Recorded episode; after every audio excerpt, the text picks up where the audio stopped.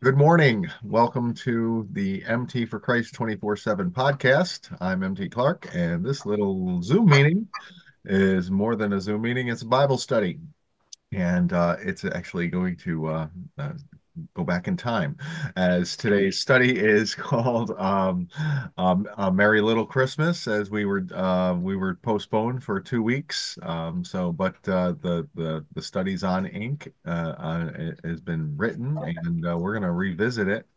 We're going to visit it for the first time today, as we are joined by Arthur and Suzanna Cincotti, my lovely wife Tammy Lynn, for a little Bible study that we call. Bible study with the Cincottis. Before we go back and into the Yuletide season, we'll say good morning and ask Arthur to pray us in, I guess. Yes, say good morning. Good morning, everyone.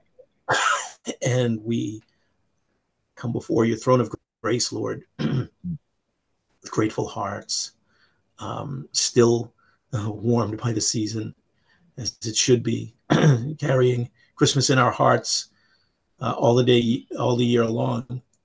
We thank you and praise you for gathering us together here this morning.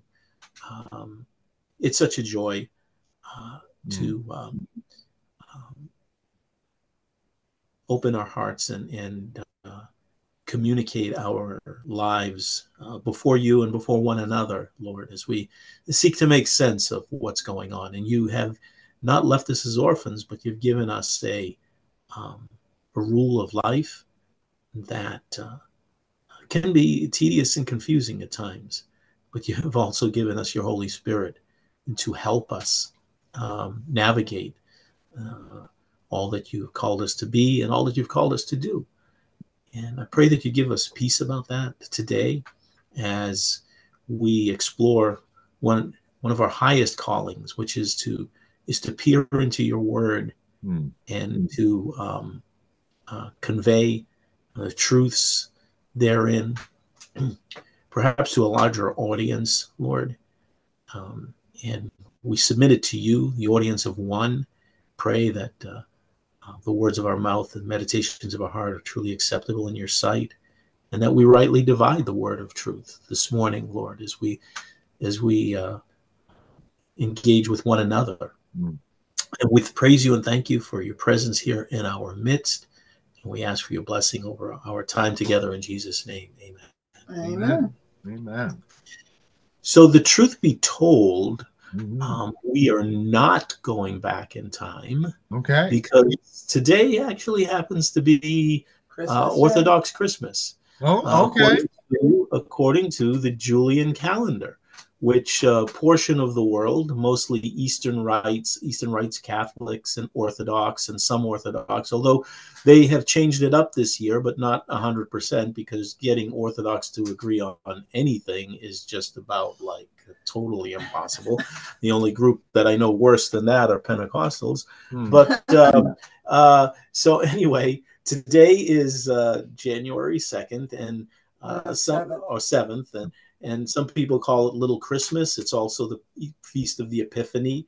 Was yesterday, but it's also Orthodox Christian. And the two calendars are off by about 10 days, the Julian and the Gregorian calendar. The Julian calendar was instituted by Julius Caesar in somewhere around 40 to 45 BC, and it's a 365-day calendar, whereas the Gregorian calendar was instituted by Pope Gregory, back, I think it was 15 something.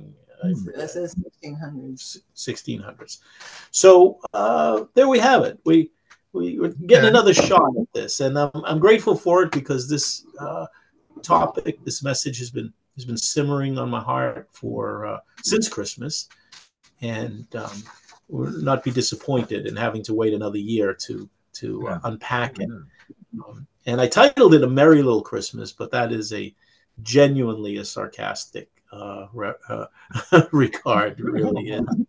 And I think we'll pick that up from our opening verse here, which says, "And From the days of John the Baptist until now, the kingdom of heaven suffers violence, and the violent take it by force. Mm-hmm. And you probably didn't see that verse on any Christmas cards this year. No. or even Easter cards. Any church signs, come New Year's Eve celebrate or Christmas Eve celebration with us. From the days of John the Baptist until now, the kingdom of heaven suffers violence, and the violence take it by force. Please write us if you saw that on any church sign. I would be extremely surprised to do that, right? Because our Christian little sentimental celebration of Christmas is rather pathetic, I think, in light of what really took place. If we, and that's what we hope to explore today.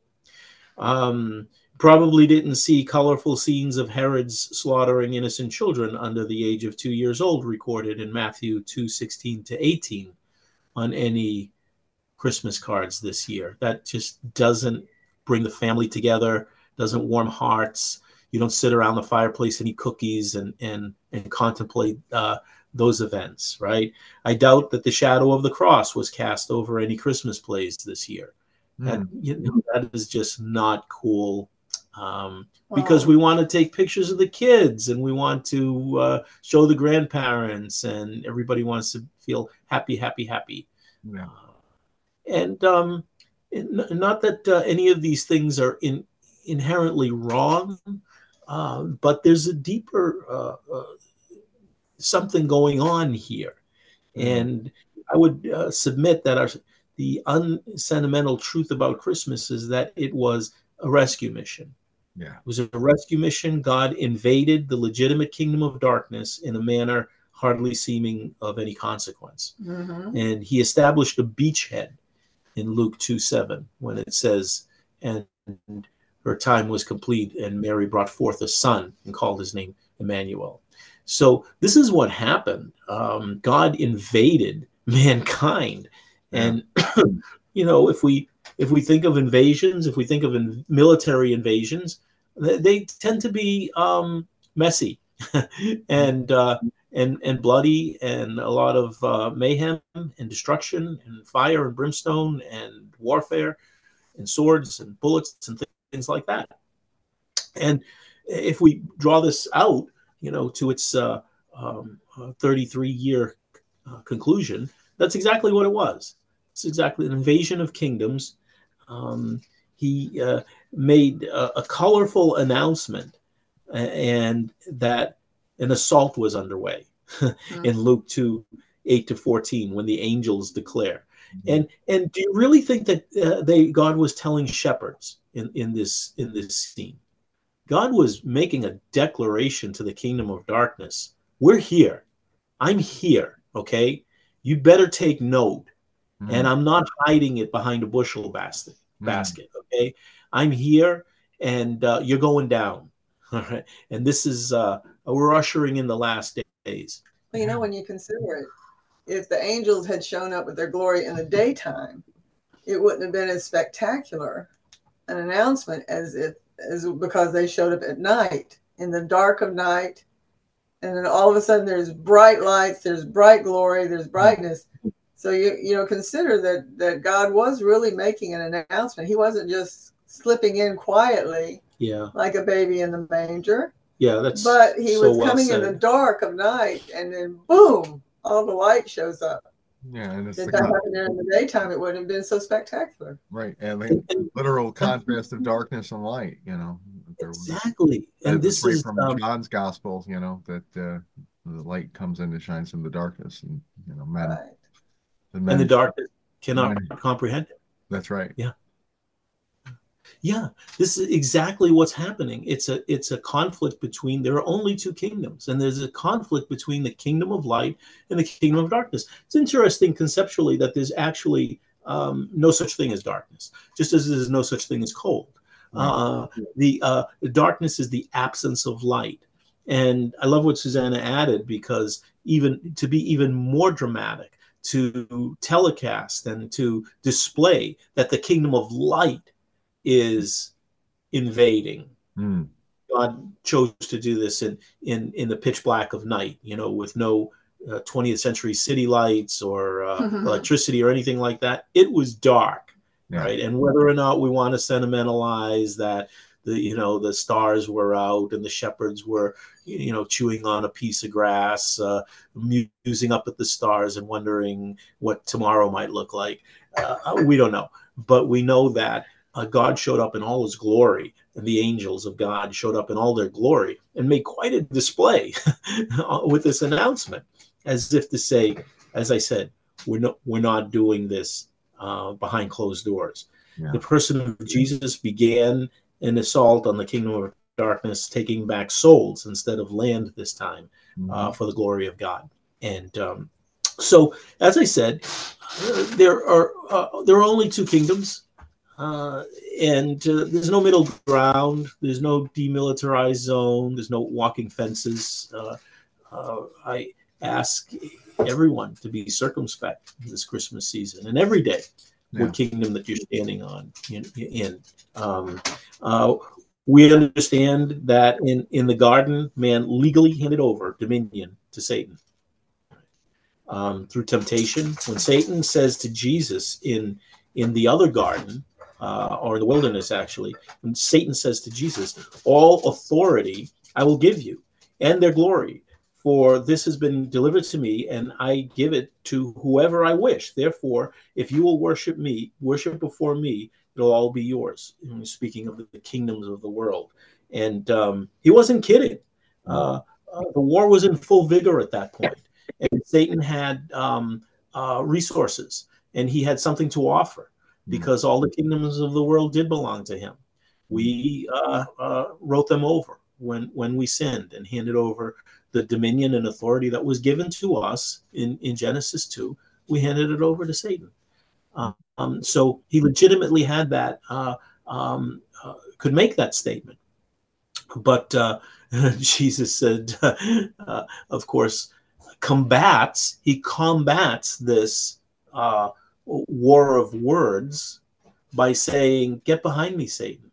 Yeah. It is written, you shall worship the Lord your God and him only. So we see all these battle motifs. This scene here is a harsh battle. And it's not a picturesque scene for the great masters to be painting. But Jesus has been fasting for 40 days. Yeah. He's probably a little gaunt and definitely weak. And now he's got to do a war of words with the so-called Prince of Darkness.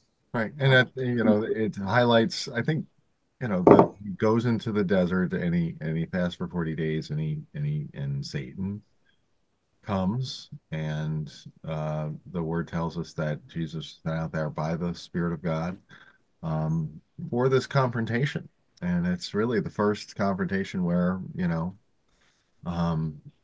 it's clear that Jesus is there to undo the work of the devil, and he gives us, the means to do so with the power and authority of the Word of God, and Satan leaves. But the one thing about that is the battle continues. He comes back, and so we have to keep fighting through the power and authority that Jesus has given us, the living Word of God.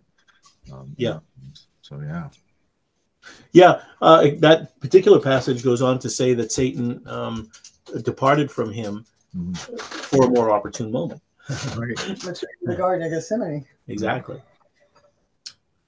So, as I said, the war was in full vigor.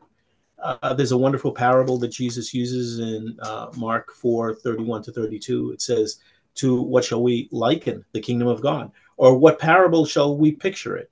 It is like a mustard seed, which when it is sown into the ground, is the smaller than all the seeds on the earth. But when it grows and becomes greater.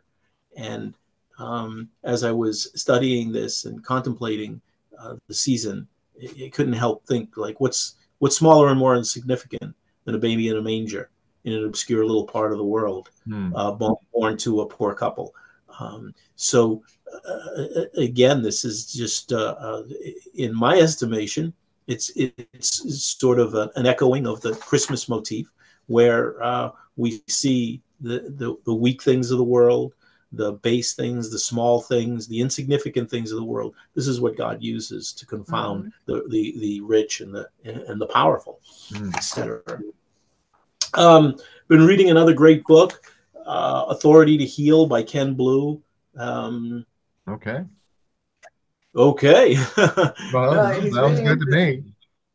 I'm reading it, but I'm having the greatest difficulty navigating Suzanna's hieroglyphics, because she read it before me, and she's got all these notes and underlines and pointing arrows.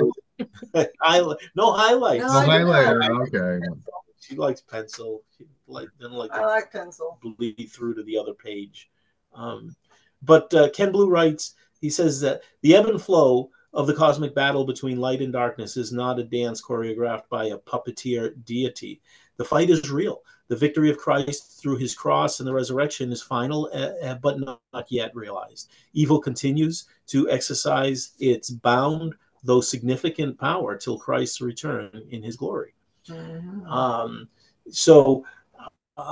Earlier in his book, Blue describes the dispensation that we now live in as what's called now and not yet, and compares it to the time between D-Day and VE Day during World War II. Though D-Day is typically considered as Jesus' victory at the cross, I would, for the sake of this study, respectfully push it back 33 years sooner to the baby being born in the manger. Right. And Victory Day was on the cross. Yeah. Deliverance Day was on. So only the God who spoke and created light could bring light back into the world. He sampled that manifestation with the star of Bethlehem. And so once again, we see that God is pulling out all the stops, and he's bringing in all the references and word pictures and elements that would be genuinely understood. Mm-hmm. The psalmist says that he is clothed in light, and light was very important to the Jewish mind and the Hebraic thought, and so God establishes a light. We don't for the so-called wise men. We don't know what that was. Some people say that it was the Shekinah glory of God leading them from wherever they came, Ethiopia, most people speculate. Others call it a star. Could have been a comet. It could have been a comet. God can use whatever he wants to use. It's his universe. Exactly. He certainly, it certainly is. The wise men, whenever they show up, again, speculation, represent, I would suggest, allied kings coming, welcoming the transfer of power and rejecting the oppressor and receiving coded information from an angel to return to their own country a different way. Yeah, I read somewhere, I was reading Bonhoeffer's Advent devotional, where I got the following because it was the Epiphany yesterday, and depending on what calendar you go by, the gifts they gave to Christ,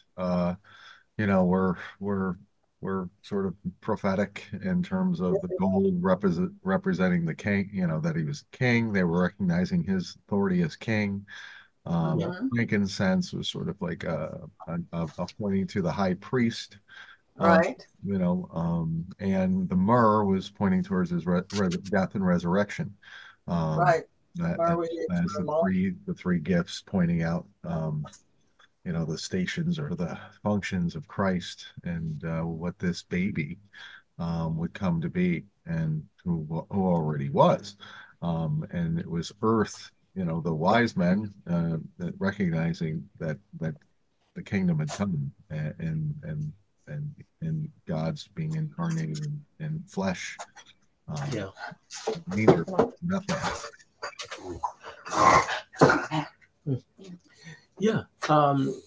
I've heard similar references, and again, the recognition that a king has come and entered the scene. This is the whole. This is what I'd like to emphasize this morning: that a king has come and entered the scene, and it's not without opposition. Mm. It is not without opposition. Kings don't just lay down their power and authority, willingness. And one would think that even in the light of who this is, would be even it would be even more evident and more significant. Mm. But you know, even in we see the pushback of Christmas even in our culture today. Yeah. Of course, I've been still laid up with the back injury and some sickness, and didn't get out much this Christmas. But we have the inevitable engagements at the grocery store, whether people are going to say Merry Christmas or Happy Holidays, yeah. and that awkwardness, right? There are things that culturally you just can't say anymore. Mm. Family gatherings are being affected and being, kind of subjugated by what's going on because of the politics of it all. Yeah. And so we see the conflict. This is a conflict going on. And it's clear and it's obvious, and it gets nasty at times. It gets real nasty. Yeah. So the secular Christmas usually comes in big during the Christmas season, where you see a lot of the Grinch, where they recognize it as Christmas, but it's more or less a pageant of gift giving, and the big thing is they sing at the end, and the light comes in. So that's good. You could find it, the symbolism there. You could say, okay, it's in there. But then you get things like The Nightmare Before Christmas with Jack Skellington. You might see him on, I drive up 9J and I see the Skeleton King dressed as Santa Claus on someone's lawn. Yesterday in my travels, I saw, first time ever, saw a Santa Claus with devil horns and claws, like Krampus or the devil or Satan claws, and I just couldn't, I couldn't believe, that we've gotten that far away. Some people have gotten that far in their opposition to the kingdom, but I shouldn't be surprised. It's just showing people's hearts. It's like, it's this total denial of the gospel if you're putting stuff like that out there. It's not just some sort of cool alternative thing. It's Antichrist. It's stark, and then because before that you'll have the generalized sayings of believe and joy, but it's sort of pointing to the Santa Claus story and the gift giving and oh boy, I gave my family a good Christmas, which points to me, the guy who provides all the gifts, and I'm Father Christmas, not anyone else. Again, pointing to ourselves, instead of recognizing the miracle that came with the incarnation of Christ and what he did for us. Mm-hmm. Exactly. We all make noble proclamations every Christmas that we're going to make an effort to put Christ back in Christmas. But we've seen this deterioration over many years with the sentimentalizing of Christmas. But now, as you rightly point out, it's become downright hostile, and with all these dark images, you're so right. I remember a couple of months ago going into one of the big box stores, and these these giant Halloween stuff. The Halloween stuff has just become so dark and sinister. Mm. I wouldn't, if I had kids right now, I wouldn't take my kids into those stores. The other day, I drove by a house that had a two-story house that had a skeleton that was as tall as a two-story house. Yeah. And the skeleton had a Santa Claus hat and a scarf around his neck. Yeah, yeah. The giant skeleton has come out, and it's like you said, it's like 10 feet tall. And you know, when I saw that in October, I was like, this is a proclamation of the enemy. Because not only exalting man as the big guy, right? You know, but it's also pointing to the atheistic worldview that there is no life after death, that this is it, you know, and we're the big thing on the earth, and we're big and scary, and you know, we're not going to last. It's sort of subtle. I don't know. I would love to question someone who's put up one of the skeletons and say, "What's that about?" See if there's any intention in their mind, or if they're just, you know, totally clueless that they're being used by the spiritual forces of darkness to proclaim death and man's, you know, the bigness of man. You know. Well, you go for that, brother, and we're anxious to find out how that works out. You're right. You know, I'm going to survey to everyone who has a giant skeleton in their. Oh my! But so, I'll just have someone on camera, and we'll do a whole show. Sounds great. We're taking it on the road. My ugly theme here today, and it's you know, it's not intended to make Christmas seem ugly at all, but it's just to kind of pull back the veil a little bit to say that this is what's really happening.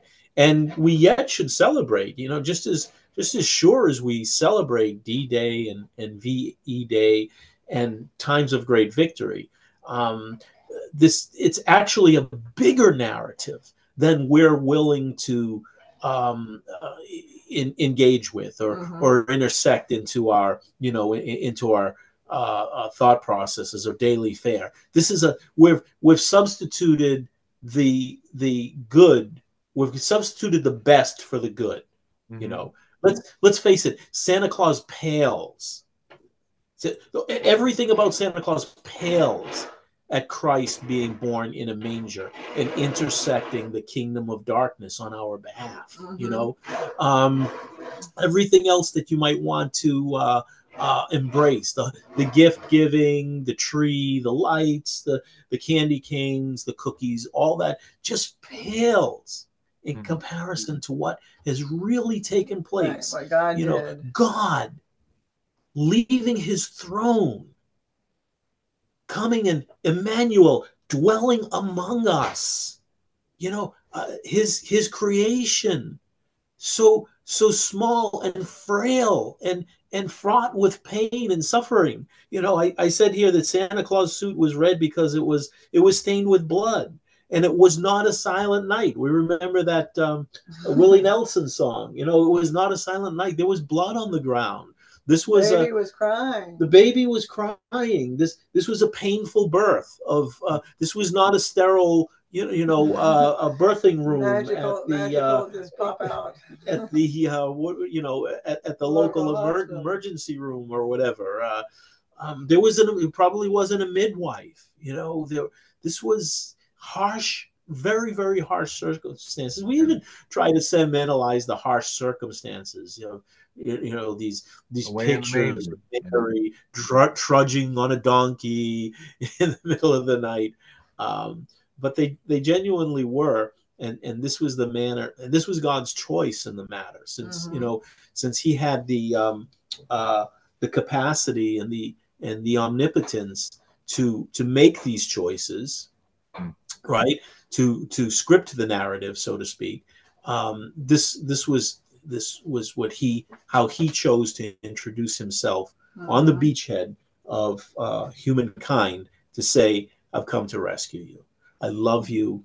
It was never my intention for it to be this way, and I'm about to execute the solution to the problem." And so, This is what Christmas is really all about, and it's merry, but it's scary too. It's a little scary, and the implications of it are huge, genuinely huge. Christmas is a violent invasion of the kingdom of darkness by the kingdom of light. And Psalm 2:1 and 2, I think, puts this on full display, where it says, "Why do the nations rage and the people plot in vain, a vain thing? The kings of the earth set themselves, and the rulers take counsel together against the Lord and against his anointed." And of course, like I said in the beginning, and I don't want to camp on this too much, because it's really a gruesome account in Scripture. But we see the pushback, almost immediately. Of course, there's a little bit of a grace period. There's a little bit of a honeymoon period. Mary and Joseph are presenting the baby at the temple. There's Simeon and Anna. People can speculate, perhaps maybe even a period of as much as 2 years may have passed. But then the whole episode with the wise men and Herod's anger and his frothing anger that he had been double crossed, so to speak. Although he was trying to double cross, Yeah, that's the king. The kingdom of darkness's response. Right, exactly. To incite Herod to try to keep his authority. A mere threat that this Messiah is come, God's leader, is come to the earth, and what does man and the kingdom of darkness pair together to try to obliterate it? They ruthlessly kill children. To try to stop it from coming, and shows you the battle is real, and it has its collateral damage, great cost, and it shows the depravity of man. When we walk in the earth, it's difficult to discern, how much, it depends on your worldview, how much of the spiritual realm is influencing the history of man, and is it the evil that men do, or is it the enemy inspiring people, or is it a little bit of both? But when you see something like that, there's one thing that's clear, that it's evil, and there's no way you can deny that.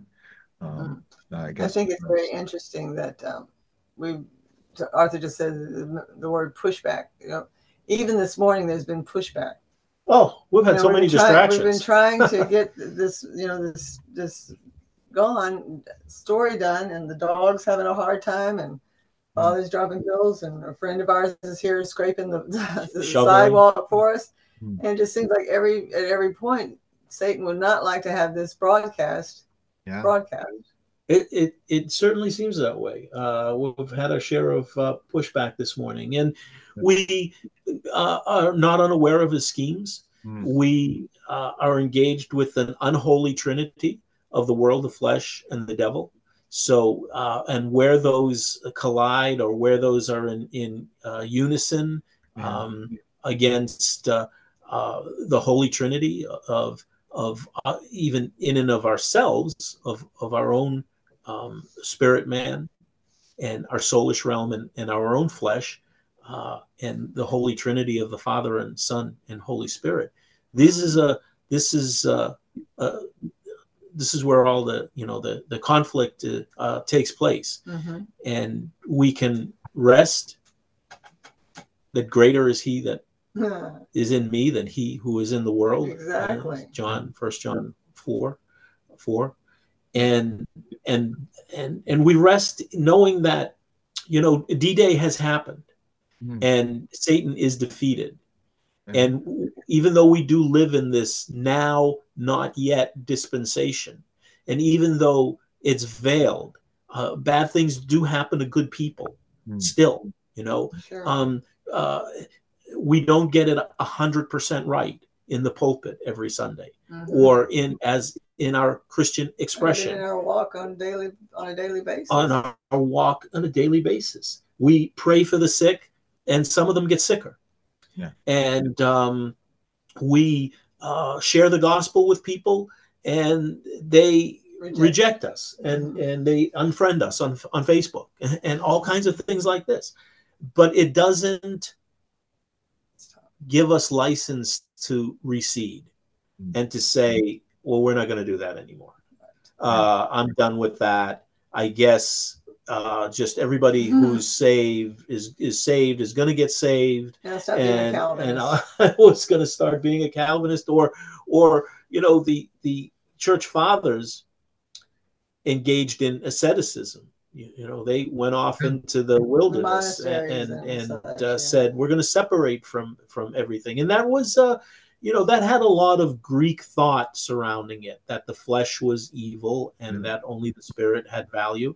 And we're going to mortify the body in order to really try to crucify the flesh. And, you know, let me tell you, in many cases, our daily fare crucifies the flesh sufficiently. At least for me, the past 2 months has been quite an adventure.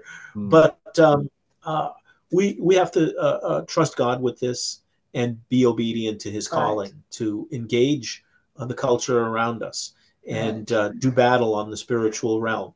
We battle not against flesh and blood, but against principalities and powers and rulers in high places, or heavenly places. That's right. And so we have to distinguish this. You know, we're not going to go up to the house that has the skeleton and with rotten eggs and a Bible in our hands and start shaking our finger at them and telling them how wrong they are. But maybe we should invite them over for cookies and Christmas celebration and engage in a conversation and gently ask, why did you do that this year? Do you really know what's happening here? So these are our methods of engagement. We preach the truth in love, right? And trust God with the results and the accomplishment of that. Absolutely, we use the Word of God to let the Holy Spirit work. Just this week, a lot has happened in terms of through the ministry that I'm doing. Our church is actually doing a message today about telling people what needs to end. In terms of, you know, it's New Year's, and it's like, our pastor has sent out an email indicating that he's going to point to, you know, the fact that New Year's is a time where people want to, you know, add this good habit or add that good habit, and he's pointing to, you know, is this what needs to end, as in terms of personal sin or your addictions or whatever like that, and. So we'll be beginning the Celebrate Recovery lesson number 1 on Wednesday, and I think the season and the time is sort of going to point people to ending the things they should, according to what the Word of God says. And on Wednesday night, I was talking to the men that had come to the group and was sharing my testimony and how the Word of God convicted me with the drunken verses, one of which is 1 Corinthians 6, 9, and 10. And I told them, that, the Word of God says that drunkards shall not inherit the kingdom of God. And I just tell my story and whatever. And one of the guys said, hey, MT, does it actually say? Does the Word actually say that drunkards will not inherit the kingdom of God? And then I did a quick Google search to get that scripture reference. They said, yeah, it's 1 Corinthians 6, 9, and 10. And it's not just drunkards. There are lots of other sins that are highlighted there, but I was just pointing to the one. And I'm like, yeah, and that's, and I pointed to scripture, the verses where Jesus, indicates that we have to be authentically his. We have to be really his the way we live our lives. this passage in Matthew where he says he never knew you, to the people who said, I did all these works in your name, and look at all the good things I did, and I did it in your name, Lord. But there was a separation there between them doing those things supposedly for the kingdom and they're actually being under his lordship, because he says, you know, I never knew you. And then I said, and he doesn't take it easy on the people who just show up at church and go home and do their business. Because in Luke, there's a similar passage that says, you know, hey, Jesus, we saw you in our streets, and we listened to your teaching. We sat at your table and ate with you. I never knew you neither. Because you can listen, but it doesn't mean you've entered into the kingdom. Exactly. So I pointed to all these things, you know, the fact that our sin, and somebody else brought up unforgiveness in Matthew 6, right after the Lord's Prayer, that every Christian knows in one form or another. It says, you know, right after the Lord's Prayer, Jesus said, if you don't forgive, you know, my Father won't forgive you. And so it sort of makes what I struggle with. Sort of points to unforgiveness as something that can separate us.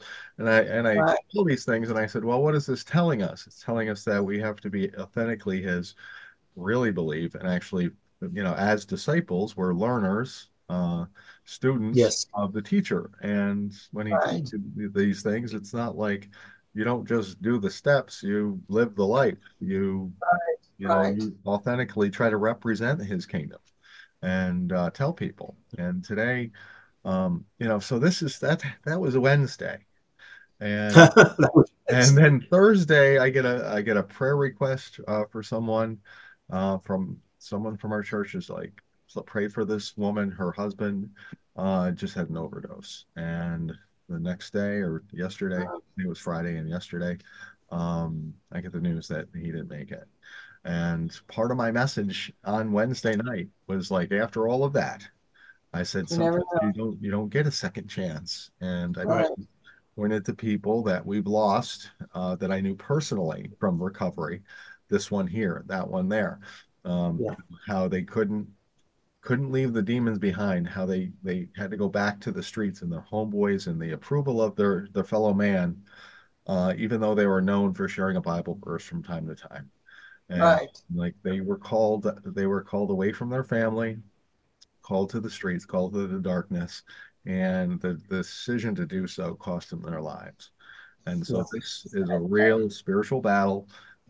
It is. It really is. Not a matter of lifestyle choices. These are choices that divide us, that either put us in the kingdom of darkness or in the kingdom of light. And we choose ourselves, our flesh, and the philosophies of this world. We're siding with Satan, and the cost can be great, including our very lives. And it breaks my heart today that it snowed, because our church is going virtual with all services, and you know, the people that, you know, we'll use whatever though. Snow's not going to stop His purposes. You know, if we think we could do anything to save someone, then we'd be really upset, which I guess I was. But you know, I'm not doing it. And that's why I pointed to the Word of God. And, you know, I share the testimony, my stories and everything. But I, first and foremost, it was the Word of God. And if you want to be changed, that came out this week too, in the Bonhoeffer devotional. If we can set our intention. But if we want positive, lasting change, the only way it happens is through the renewing of our mind and our surrender to the Lord. Absolutely. He gives you life, and He gives you new life. And so if you want to walk out of the darkness on a permanent basis, the only way you're going to do it is by renewing yourself and surrendering to Christ's lordship to live in the light. So, you know, Mark, I really appreciate that, because that was real confirmation. That's exactly what I taught last night in the prison. To the ladies, and the message is going around. You know what I'm saying? It's going around, and we're doing the blessed. And last night was blessed are the pure in heart. And we discussed about what really is pure in heart, and everything you said was just right along the lines of what I said last night. So that's real confirmation. But the good thing is, the good news of all of this, the heart of this darkness, you can bring in all of this stuff, is the Revelations 11:15 verse at the end of his outline here that says. But well, before we do that, I did want to share from the opening verse. And from the days of John the Baptist until now, the kingdom of heaven suffers violence, and the violence take it by force. And in the backdrop of what you just expressed and shared with us, Mark, my Jack Hayford commentary says, though the Greek here is somewhat difficult to translate, the idea in this verse is that the kingdom of heaven, which Jesus set up as a powerful movement or reign among men, suffers violence, requires of them an equally strong, radical reaction. The violent who take it by force are people of keen enthusiasm and commitment who are willing to respond to the and propagate with radical abandonment the message and dynamic of God's reign. This is an allusion to the messianic nature of Jesus' ministry and to those who are participating in it by following him. Jesus is likely recalling Micah 2:12 and 13, where the prophet speaks of the deliverance of people from exile through the activity of the shepherd Messiah. And if I may, I can share MacArthur's comments, because immediately when I saw that verse, I'm like, I got to pull up that thing. And so MacArthur shares, he says, notice that where Matthew says the violent take it by force, Luke has everyone forcing his way into it in Luke 16:16. And he says, so the sense of this verse may be rendered this way.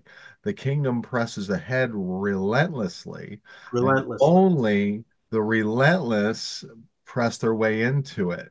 Thus, again, Christ is magnifying the difficulty of entering the kingdom. So it's an easy gospel. The narrow gate, the narrow way. Right. But the thing is also different. We're not advocating violence. No, of course not. We're not advocating the crazy zealot. And that's why we go, wait a second, let's take a look at that. Go back and look and see what Jesus did. Yeah. Jesus loved, and Jesus cared for, and Jesus helped, and Jesus healed, and he took the hit. He took the violence. Died. He took it. Yeah, and so that we wouldn't have to take it. And so this comes. I recognize this is also in the Hallelujah Chorus. Right. So from the Hallelujah Chorus, which was actually written for Easter, but is often sung during the Christmas season, we read from Revelations 11:15: the kingdoms of this world have become the kingdoms of our Lord and of his Christ, and he shall reign forever and ever. And that's the objective. It's it's a reset. It's a restoration of the way things were intended to be. And this is the manner that God chose in order to execute his plan. Probably not the way that we would have done it, right? Left to our own devices, we tried and have tried, even continue to try with our own fleshly pushbacks to make things happen. Right. But God always has a far more majestic, far more dramatic and manner and plan that's completely contrary, always completely contrary to the ways of the world, the world's systems, and the kingdom of darkness. Sure. And it will prevail. As it says here, and he shall reign forever and ever. Hallelujah. Hallelujah. Indeed. Well, Mark, I guess we're at our close now. And yes, absolutely. Ooh, what a lesson, a heavy lesson there, my dears. Heavy duty. Yeah, he will reign for, and that's the good news. He will reign forever and ever. You can sing if you want. Amen. Lord God, he shall reign forever and ever. I don't know if that was a prompting to sing it. That was good. That was good. I love it. Anyway, let's pray. Lord God, Heavenly Father, thank you for reigning forever and ever. Thank you for rescuing us all by sending our Lord and Savior, and in more ways than one, Jesus Christ, to show us the better way, the way to life eternal, through faith in Him. Thank you for invading the earth through the coming of Christ, and Lord, we wait for it to be fully realized. And as we are saved, we're being saved, and we were yet to be saved by His coming kingdom. And Lord, we can't wait for it. Lord, we thank you for this encouragement today. That you always encourage us to follow you and to live in your kingdom right now. Lord, so we thank you for your word that tells us this and leads us to experience it when we surrender to it. Lord, we just pray for you to bless the gospel message that goes out today through the men and women of God who will proclaim your word today, be it in small churches, big churches, or just on the street. Lord, we thank you for the message of hope that we have in Jesus. We pray for you to bless it. And Lord, where people meet and gather and worship, we pray for you to bless the worship today that will exalt your name and praise. And the fellowship of the saints, be it online or in person, we pray for your Holy Spirit to bless the fellowship of the saints today, to encourage one another to keep on walking and talking with you, and to proclaim the coming of the kingdom. Lord, we thank you, we praise you, we love you, and we pray all these things in the mighty name of Jesus. Amen. Amen. Amen. Amen. Amen. Amen. Well, thank you, Arthur, for the study. You were missed over the last 2 weeks. I pray for your healing and for your authorship of next week's study. Yes, thank you. And I appreciate everyone who's listening or watching our message today. We do it to encourage you and your faith, and we appreciate every comment, every view, every like, every whatever, every subscriber that tunes in or clicks on our material, because it encourages us that we're not just speaking into nothingness, that something, people are hearing it and people are being encouraged by it. So if you want to be more encouraged, we have a whole archive of our Bible studies and different messages on the MT for Christ 24/7 podcast and our YouTube channel of the same name. And we appreciate it when you subscribe and share or like, because this message isn't too common, unfortunately. The message of hope and freedom that we try to impress upon people, and that you can live this thing not just on Sunday, but every day in life. From Arthur and Suzanna, Tammy Lynn, and myself, we say thank you, and God bless you all. God bless you all. And Merry Christmas. And Happy New Year.